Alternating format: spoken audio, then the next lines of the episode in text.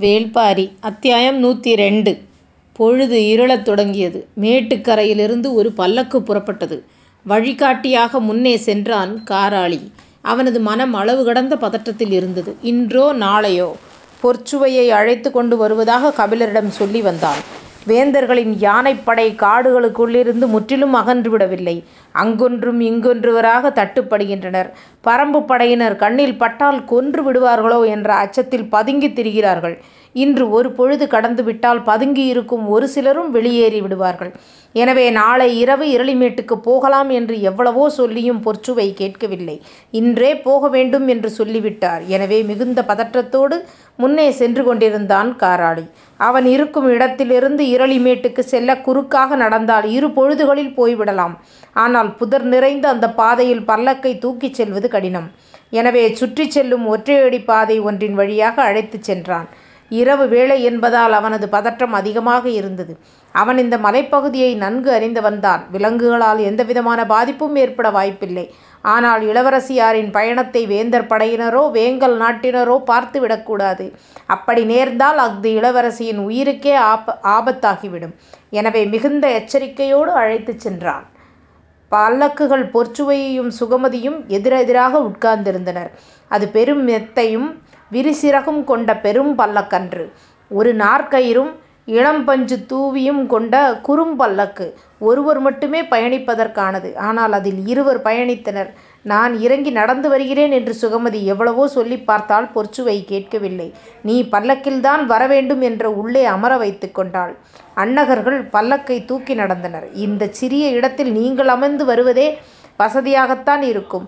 ஆனால் இப்பொழுது பாருங்கள் கால் நீட்டக்கூட முடியாமல் குறுக்கி உட்கார்ந்திருக்கிறீர்கள். எனது மனது வேதனையாக இருக்கிறது. நான் இறங்கி நடந்து வருகிறேன் இளவரசி என்று சொல்லி பல்லக்கை விட்டு இறங்க மீண்டும் அனுமதி கேட்டாள். எனது வாழ்வின் மிக முக்கியமான இந்த நேரத்தில் நீ எனக்கு மிக அருகில் இருக்க வேண்டும் சுகமதி. எல்லா நேரங்களிலும் நான் உங்கள் அருகில்தானே இருக்கிறேன் இளவரசி. இளஞ்சிரிப்போடு பொற்சுவை சொன்னால் நீ என்னை விட்டு அகலாத நிழல். ஒளியின் போது நிழல் வெளியில் இருக்கும். இருளின் போது நிழல் உள்ளுக்குள் வந்து உட்கார்ந்து கொள்ளும். அதனால்தான் இந்த இருளில் என் அருகில் உன்னை உட்கார வைத்துக் கொண்டேன். பொற்சுவையின் சொற்கள் அன்பால் மயக்கின. ஆனால் அன்பைப் பெற தகுதியானவர்கள்தாம் அதை உள்வாங்க வேண்டும். சுகமதியோ தனக்கு அந்த தகுதி இல்லை என்று எப்பொழுதும் நம்புகிறவள். தானோ பொன் பொற்சுவையின் பணிப்பெண். நீரோ பாலோ தேனோ தன்மீது எது கொட்டினாலும் உள்ளிறங்க அனுமதிக்காத கல் போலத்தான் பணிப்பெண்ணின் மனம் இருக்க வேண்டும் என்று சிறுவயது முதலே சொல்லி வளர்க்கப்பட்டவள். எனவே சுகமதி அந்த வார்த்தைகள் ஒன்றும் செய்துவிடவில்லை. ஆனாலும் பொற்சுவையின் வார்த்தைகள் வேறு திசைக்கு மாற்ற விரும்பினாள் சுகமதி. பல்லக்கில் சிறு கண்ணாடிக் குடுவையில் விளக்கொளி சிந்திக் கொண்டிருந்தது. பொற்சுவையின் முகத்தை உற்றுப் பார்த்தபடி சொன்னாள். நீண்ட காலத்துக்குப் பிறகு உங்கள் முகம் பூத்து மிளிர்கிறது இளவரசி. அப்படியா? என்று மகிழ்வு பொங்கக் கேட்டவள் பல ஆண்டுகளுக்குப் பிறகு ஆசானையும் பார்த்தறியாத பாரியையும் காணப் போகிறேன் அல்லவா? எனது முகம் மலராமல் என்ன செய்யும்? நான் காற்றில் மிதந்து கொண்டிருக்கிறேன் சுகமதி. எனது கவிதைகள் ஊற்றெடுக்கின்றன. சக்கரவாகப் பறவை வந்திறங்கும் நாளன்று நாம் எப்படி மகிழ்ந்திருப்போமோ அதைவிட பல்மடங்கு மனம் மகிழ்வில் கூத்தாடுகிறது. எனது மனமும் மகிழ்வில்தான் இருக்கிறது இளவரசி. அதே நேரம் உள்ளுக்குள் இருக்கும் அச்சம் நேரம் கூடக்கூடப் பெருகுகிறது என்றாள். ஏன்? இந்த பயணத்தின் ரகசியம் வெளியில் தெரிந்துவிட்டால்? இந்த பயணத்தின் நோக்கம் நிறைவேறுகிறதா என்பதுதான் முக்கியம் மற்ற எதுவும் எனக்கு பொருட்டல்ல. நீங்கள் ஒரு முடிவெடுத்துவிட்டால் அந்த முடிவை மட்டும்தான் பொருட்படுத்துவீர்கள். ஆனால் நீங்கள் எடுக்கும் எந்த முடிவையும் விட நீங்கள்தான் எனக்கு முக்கியம். சிரித்தாள் பொற்சுவை. போர்க்களம் விட்டு அகன்று நாகக்கரட்டுக்கு வந்த பிறகு கூடாரங்களில் ஆயுதங்களை வைத்துவிட்டு வீரர்கள் உணவருந்தினர். இன்றைய போர் சிறு பாதிப்புக்கூட யாருக்கும் ஏற்படாத வகையில் முடிவுக்கு வந்தது. உணவருந்தி முடித்தவுடன் இரவாதனின் தலைமையில் விற்படையின் பெரும் பிரிவு தென்திசை நோக்கிப் புறப்பட்டது. இருளினூடே புரவிகள் வேகம் கொண்டன. சற்றே நேரம் நீண்ட பயணமது. குளவன்திட்டின் பின்புறத்தை அடைய குதிரைகள் விரைந்தன. வீரர்கள் வருவதற்கு முன்பே அங்கு எண்ணற்ற தீபங்கள் ஏற்றப்பட்டு இருந்தன எல்லா விதமான ஏற்பாடுகளும் செய்யப்பட்டிருந்தது. நேற்றிரவே இந்த திட்டம் பேசப்பட்டு விட்டதால் அதற்கான ஏற்பாட்டை முன்கூட்டியே தொடங்கி விட்டான் இரவாதன். இந்த பணிக்காக பகல் முழுவதும் இந்த இடத்தில் பலர் வேலை பார்த்துள்ளனர். வீரர்கள் வந்தடையும் போது அவர்களுக்கான பயிற்சிக்கான ஆயத்தம் முழுமை பெற்றிருந்தது. இந்தத் தாக்குதலுக்கு இரவாதன் உடன் பிடரிமாறனும் கரிணியும் தலைமைமேற் தலைமையேற்க இருந்தனர். மூஞ்சலுக்குள் மூன்று விதமான தாக்குதலை நடத்த வேண்டியுள்ளது. கவச உடை பூண்ட அகப்படை வீரர்களை தாக்கி அழிப்பது ஒன்று. பொய்க் கூடாரங்களில் குவிந்துள்ள வீரர்கள் சாரி சாரியாக வெளிவந்து தாக்குதல் தொடுப்பர். அவர்களை தாக்கி அழிப்பது இரண்டு. நீலனிருக்கும் கூடாரம் நோக்கி முன்னேறிப் போய் அவனை மீட்பது மூன்று என மூன்றும் தனித்தனியான தன்மைகளோடு செய்ய வேண்டிய தாக்குதல். குறிப்பாக மூஞ்சலுக்குள் நுழைந்த பிறகு வில்லால் தாக்குவதற்குத் தேவையான இடைவெளிகள் போதுமான அளவுக்கு இருக்காது. பெரும்பாலும் வாள் வீச்சுக்கும் ஈட்டி உள்ளிட்ட ஆயுதங்களுக்கான தாக்குதங்களுக்குத்தான் அதிக நேரம் தேவை. பறம்புப் படையின் முதற்பெரும் ஆற்றல் வில்லில்தான் இருக்கிறது. அதை அதிகம் பயன்படுத்த முடியாத நிலையில் மாற்றுத் திட்டத்தையும் அதற்குப் பொருத்தமான ஆயுதங்களையும் முடிவு செய்ய வேண்டியிருந்தது. மூஞ்சலுக்குள் நுழையவிருக்கும் அனைத்து வீரர்களுக்கும் நடத்தப் போகும் தாக்குதல் பற்றி முழுமையான புரிதல் தேவை. இரவாதன் முன் சொல்லியபடி மூஞ்சலின் முழு வரைபடம் ஆயுத்த நிலையில் இருந்தது. அதை வைத்துத் தாக்குதல் திட்டத்தைத் தனது படைக்கு விளக்கத் தொடங்கினான். இரவு முழுமைக்கும் நீளும் பயிற்சி தொடங்கியது. வேங்கல் நாட்டின் கடைசி குன்றைக் கடந்து பல்லக்கு பயணித்துக் கொண்டிருந்தது. மலைமீது பல்லக்கைத் தூக்கிச் செல்லும் போது உள்ளுக்குள் அசைவும் சரிவுமாக இருந்தது. சிறு பல்லக்கில் இருவர் எதிரெதிரே உட்கார்ந்திருந்ததால் சரிவில் இறங்கும் போதும் மேட்டில் ஏறும் போதும் பிடித்துக் கொள்ள வசதியாக இருந்தது. தனது கையையோ காலையோ பொற்சுவை மீது படும்போதெல்லாம் மன்னிப்புக் கேட்டபடியே இருந்தாள் சுகமதி. அன்னகர்கள் பெருஞ்சரிவு ஒன்றில் பல்லக்கை இறக்கிக் கொண்டிருந்தனர். முன்புறம் கால் மடக்கி உட்கார்ந்திருந்த சுமதியின் கால்களை இறுகப் பிடித்தபடி சரிந்து விடாமல் தனது நிலை நிறுத்திக் கொண்டாள் பொற்சுவை. சுகமதியோ தன் கால் பகுதியை இளவரசி பிடித்தபோது துடித்துப் போனாள். எவ்வளவு முயன்றும் விலக்க முடியவில்லை. ஆனால் பொற்சுவையோ சரிந்து கொண்டிருப்பதால் மட்டும் பிடிக்கவில்லை. அது அவளுக்குப் பிடித்திருந்தது. உனது கை எனது உடலில் பட்டால் அத்தனை முறை மன்னிப்புக் கோருகிறாயே. எனது கை உனது காலில் பட்டால் என்ன செய்வாய் என்பது போலத்தான் இருந்தது அவளது செய்கை. பல்லக்கு சரிவு நிலையிலிருந்து சற்றே சமநிலை அடைந்தது பொற்சுவை பல்லக்கில் இருந்த சிறு மணியில் ஓசை எழுப்பினாள். அண்ணகர்கள் நடப்பதை நிறுத்தி தாங்குகோல்களால் பல்லக்கை முட்டுக் கொடுத்தனர். முன்னால் சென்று கொண்டிருந்த காராளி வேக வேகமாக பல்லக்கின் அருகில் வந்து நின்றான். திரையை சிறிதே விலக்கி வேங்கல் நாட்டின் ஆறு ஊர்களின் எல்லையைக் கடந்து விட்டோமா? எனக் கேட்டாள். இன்னும் சிறுபொழுதில் கடந்து விடுவோம் இளவரசி. பள்ளத்தாக்கின் அருகில் வந்து விட்டோம். விரைவுபடுத்து என்று சொல்லியபடி திரையை மூடிக் கொண்டாள். அண்ணகர்கள் மீண்டும் நடக்கத் தொடங்கினர். ஏன் இளவரசி இவ்வளவு முக்கியமாகக் கேட்கிறீர்கள்? என்று வினவினாள் சுகமதி. அண்ணகர்கள் முழு வேகமாக நடக்கத் தொடங்கும் வரை அமைதி காத்தவள் சொன்னாள் இந்த போரின் ஒரு பகுதிதான் தட்டியங்காட்டில் நடக்கிறது. இன்னொரு பகுதி இந்த ஆறு ஊர்களில்தான் நடந்து கொண்டிருக்கிறது. புரியாமல் விழித்தாள் சுகமதி. இந்த ஆறு ஊர்க்காரர்கள்தான் போரிலே ஈடுபட மாட்டோம் என்று சொல்லிவிட்டார்களே பிறகு எப்படி? அதனால்தான் எல்லா வகையான உழவுத் தொழிலுக்கும் இந்த ஊர்கள் களமாக அமைந்துவிட்டன மூவேந்தர்களும் தனித்தனியாக இந்த ஊரார்களை பரம்பு வைத்துக்கொண்டு பரம்பை உளவு உழவு பார்க்கின்றனர்.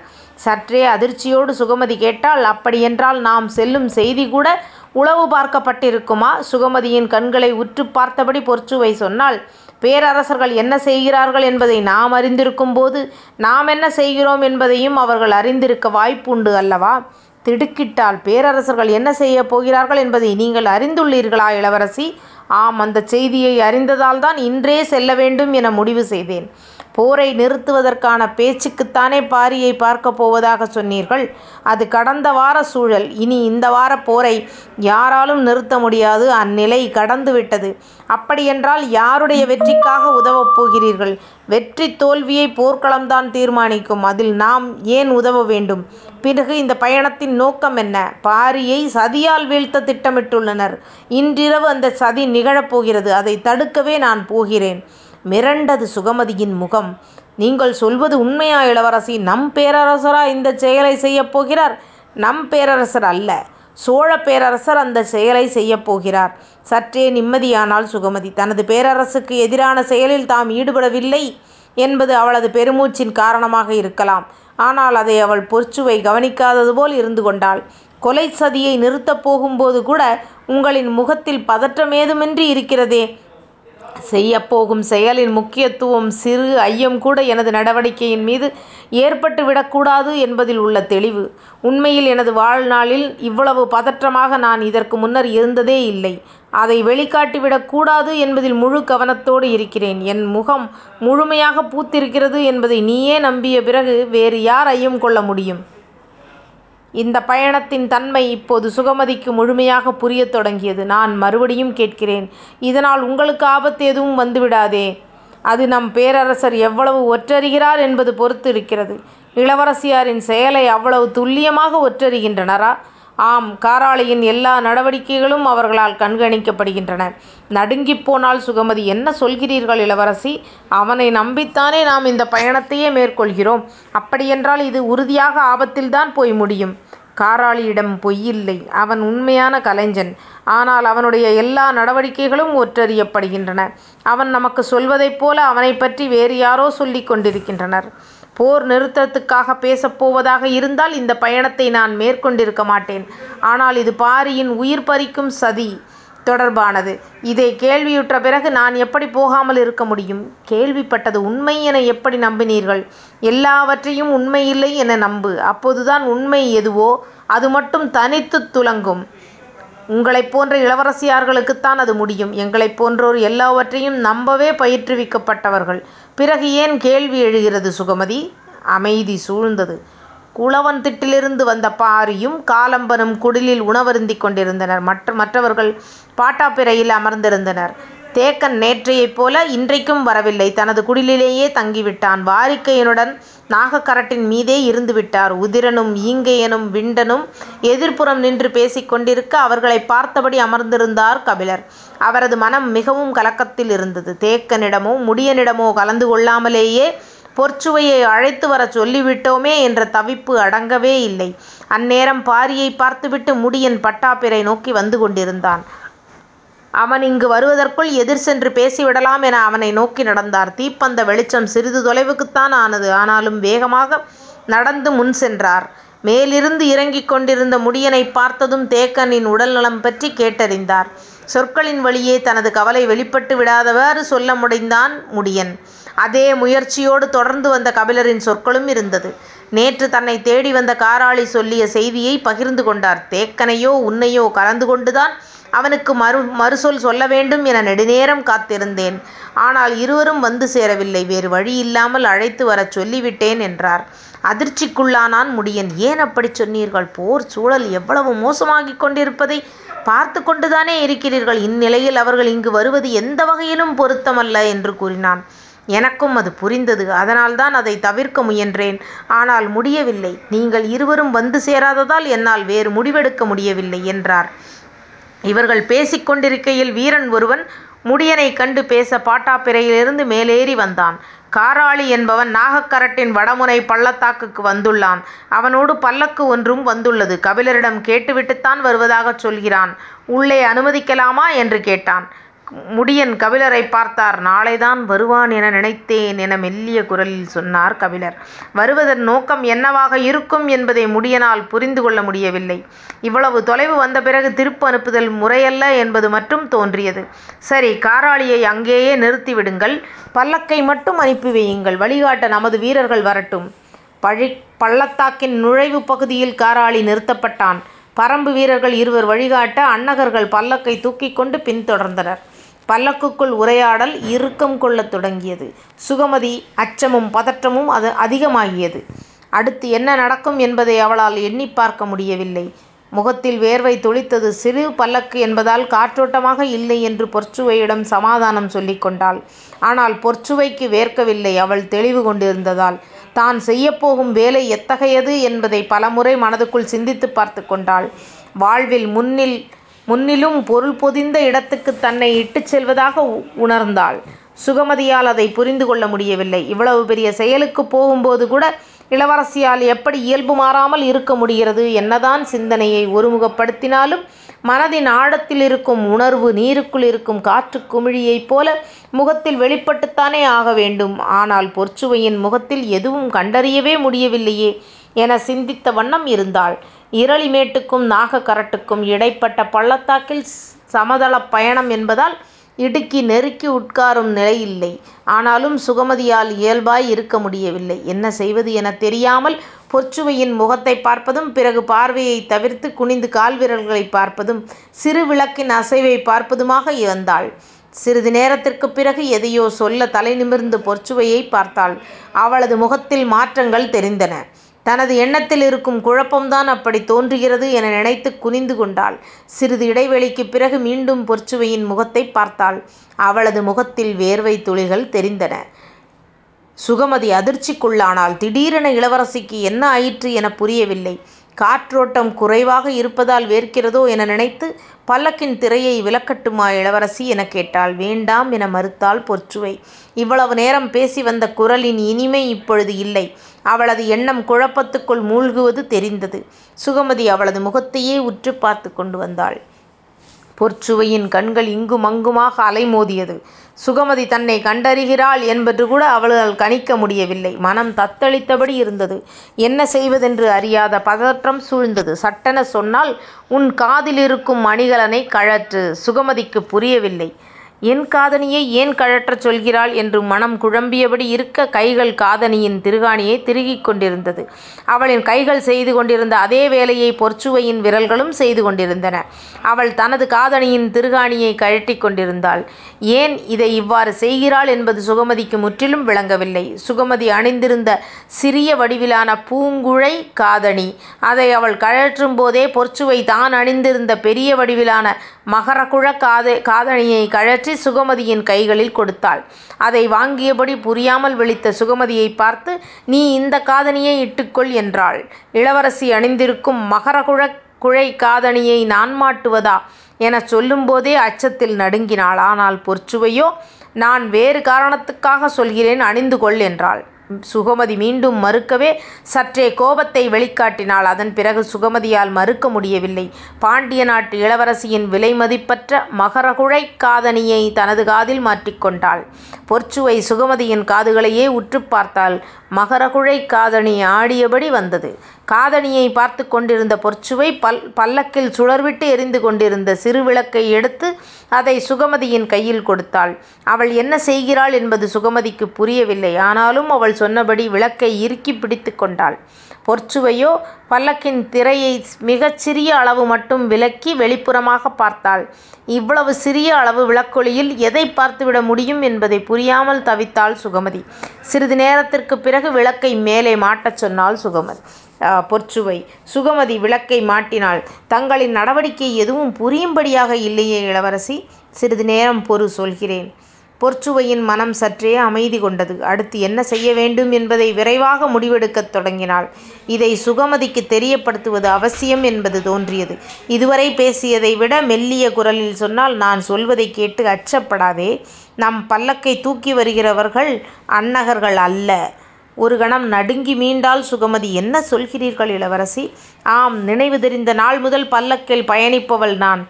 பல்லக்கு பயணத்தின் அத்தனை விதத்தையும் என்னால் எளிதில் கண்டறிய முடியும். கண்ணிமைக்காமல் பார்த்தாள் சுகமதி. அன்னகர்கள் பல்லக்கை தூக்குவதற்கும் மற்றவர்கள் பல்லக்கை தூக்குவதற்கும் எவ்வளவோ வேறுபாடுகள் உண்டு.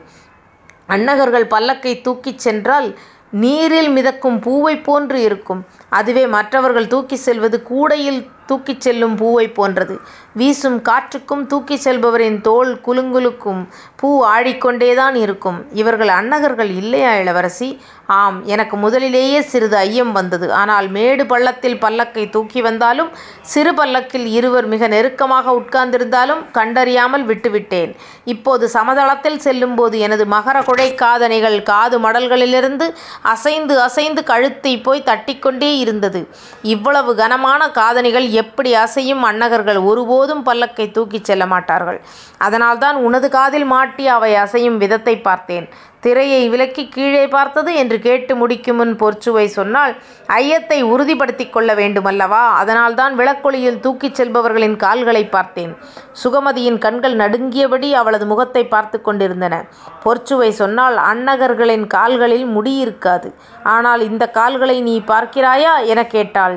பதறினாள் சுகமதி. அப்படியென்றால் நம்மைத் தூக்கிச் செல்வது யார் இளவரசி? சற்று அமைதிக்குப் பிறகு சொன்னாள் நம் அண்ணகர்கள் நமக்குத் தெரியாமலே மாற்ற வேறு யாரால் முடியும்? நம் பேரரசர்தான் இதைச் செய்திருப்பார். ஏன் பாரியைக் கொல்ல நம் மூலம் செய்யப்பட்டிருக்கும் ஏற்பாடாகக்கூட இருக்கலாம். சொல்லும்போதே பொற்சுவைக்கு வியர்த்து அடங்கியது. கொலையை தடுக்க வருவதாக நினைத்து கொண்டு கொலையாளிகளை அழைத்து வந்துள்ளேன். சுகமதிக்கு மயக்கம் வருவது போல் இருந்தது. பொற்சுவையின் கண்களைக்கூட அவளால் பார்க்க முடியவில்லை. நீர் பெருகியது.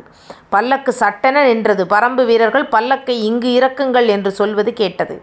பதறிய சுகமதி பொற்சுவையின் கைகளை இறுகப் பற்றினாள். உங்களை நான் இறங்க விடமாட்டேன் என்று சொல்லிக் கொண்டிருக்கும் போதே கண்ணீர் பொங்கியது. அவளின் பிடியிலிருந்து கைகளை விலக்கி அவளின் தலை தொட்டபடி பொற்சுவை சொன்னாள் பதற்றப்படாதே. நாம் எண்ணிய இடத்துக்குத்தான் வந்துள்ளோம். இனி பின்வாங்க முடியாது. நமது அறிவு நமக்குக் கை கொடுக்கும் நம்பிக்கையுடன் எதிர்கொள்வோம். இல்லை நான் கடமை வழுவ மாட்டேன். உங்களுக்கு எந்தத் தீங்கும் நேர நான் அனுமதிக்க மாட்டேன் என்று பதறினாள். நீ எனது கனவின் மிச்சம். என் வார்த்தைகளின் அதை முழுமை கொள்ளப் போகிறது. இங்கு என்ன நடந்தாலும் பல்லக்கை விட்டு நீ கீழிறங்கக் கூடாது என்று சொல்லியபடி சட்டென திரை விலக்கி வெளியேறினாள் பொற்சுவை. தூக்கி வந்த அறுவர் தலைவணங்கி நின்றிருந்தனர். அவர்களுக்கு அருகில் பறம்பு வீரர்கள் நால்வர் நின்றிருந்தனர். பல்லக்கிலிருந்து வெளிவந்ததும் எதிரிலிருந்த மரத்தின் அடிவாரத்தைப் பார்த்தாள். அங்கு நிறைய தீப்பந்தங்கள் எரிந்து கொண்டிருந்தன. மரத்தின் அடிவாரத்தில் இருந்த கல் இருக்கைகளில் ஆறேழு பேர் பேசிக் கொண்டிருந்தனர். இடது ஓரத்தில் ஆசான் கபிலர் இருந்தார். பட்டாப்பிரையின் வலது ஓரத்தில் பாரி இருந்தான். இடையில் முடியன், ஈங்கையன், உதிரன், விண்டன், காலம்பன் ஆகியோர் இருந்தனர். ஆனால் பொற்சுவையை யாரையும் பார்க்கவில்லை. நேராக கபிலரை நோக்கி நடக்கத் தொடங்கினாள். மனதுக்குள் எண்ணங்கள் புரண்டெழுந்து கொண்டிருந்தன. சோழனின் சதித்திட்டத்தை எப்படிச் சொல்வது? உடன் வந்துள்ள பாண்டிய வீரர்களின் தாக்குதலை எப்படித் தடுப்பது? எதுவுமே அவளுக்குப் பிடிபடவில்லை. கண்களுக்கு வேறு எதுவுமே தெரியவில்லை. ஆசானின் முகம் மட்டுமே தெரிந்தது. அவரின் அருகில் வந்து நின்றாள் பொற்சுவை. வேகமாக வந்துவிட்டோமோ என ஒரு கணம் எண்ணினாள். என்ன முடிவெடுப்பது என்பதறியாது பதற்றத்தோடு பணிந்து ஆசானின் கால்களைத் தொட்டாள். கண் கலங்கிய கபிலர் அவளுக்கு வாழ்த்துச் சொல்லி எழுந்திருக்கச் சொன்னார். ஆனால் பொற்சுவையால் எழுந்திருக்கவே முடியவில்லை. அடுத்து என்ன செய்வது என்பது அவளுக்குப் பிடிபடவில்லை. குனிந்து வணங்கியபடி இருந்தவளின் மனம் கொந்தளித்தபடி இருந்தது. தனது வழியாக பாரியை எப்படி அடையாளம் காண்பார்கள்? தாக்குதலுக்கு என்ன உத்தியை வகுத்திருப்பார்கள் எனச் சிந்தித்தபடியே எழுந்தாள். ஆசான் வாஞ்சையோடு அவளின் தலையைத் தொட்டு வாழ்த்து சொல்லியபடி இருக்க அவர் முகத்தைப் பார்த்ததும் பொற்சுவை கேட்டாள் ஈங்கையன் எங்கிருக்கிறார் ஆசானே? சற்றே அதிர்ச்சிக்குள்ளானார் கபிலர். பாரியைத்தானே கேட்பாள் என நினைத்தோம். ஏன் ஈங்கையனைக் கேட்கிறாள்? எதுவும் புரியவில்லையே. இடதுகையை நீட்டி மூன்றாவதாக நிற்பவனைக் காட்டினார் கபிலர். பொற்சுவையின் கால்கள் அவனை நோக்கித் திரும்பியது. பல்லக்கின் மேற்பிடிமானங்கள் முழுவதும் உள்ளொடுங்கிய ஈட்டிகளால் ஆனவை.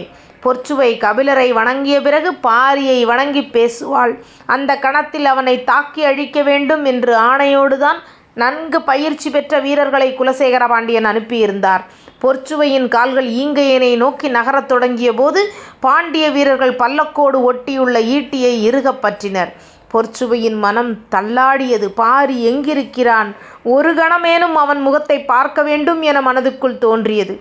ஒருவேளை அவன் முகத்தைப் பார்த்துவிட்டால் தன்னை அறியாமலே கைகளைக் குவித்துத் தாழ்பணிந்து விடுவோம்.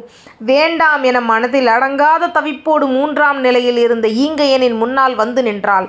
உடன் நிற்கும் யாருக்கும் எதுவும் புரியவில்லை.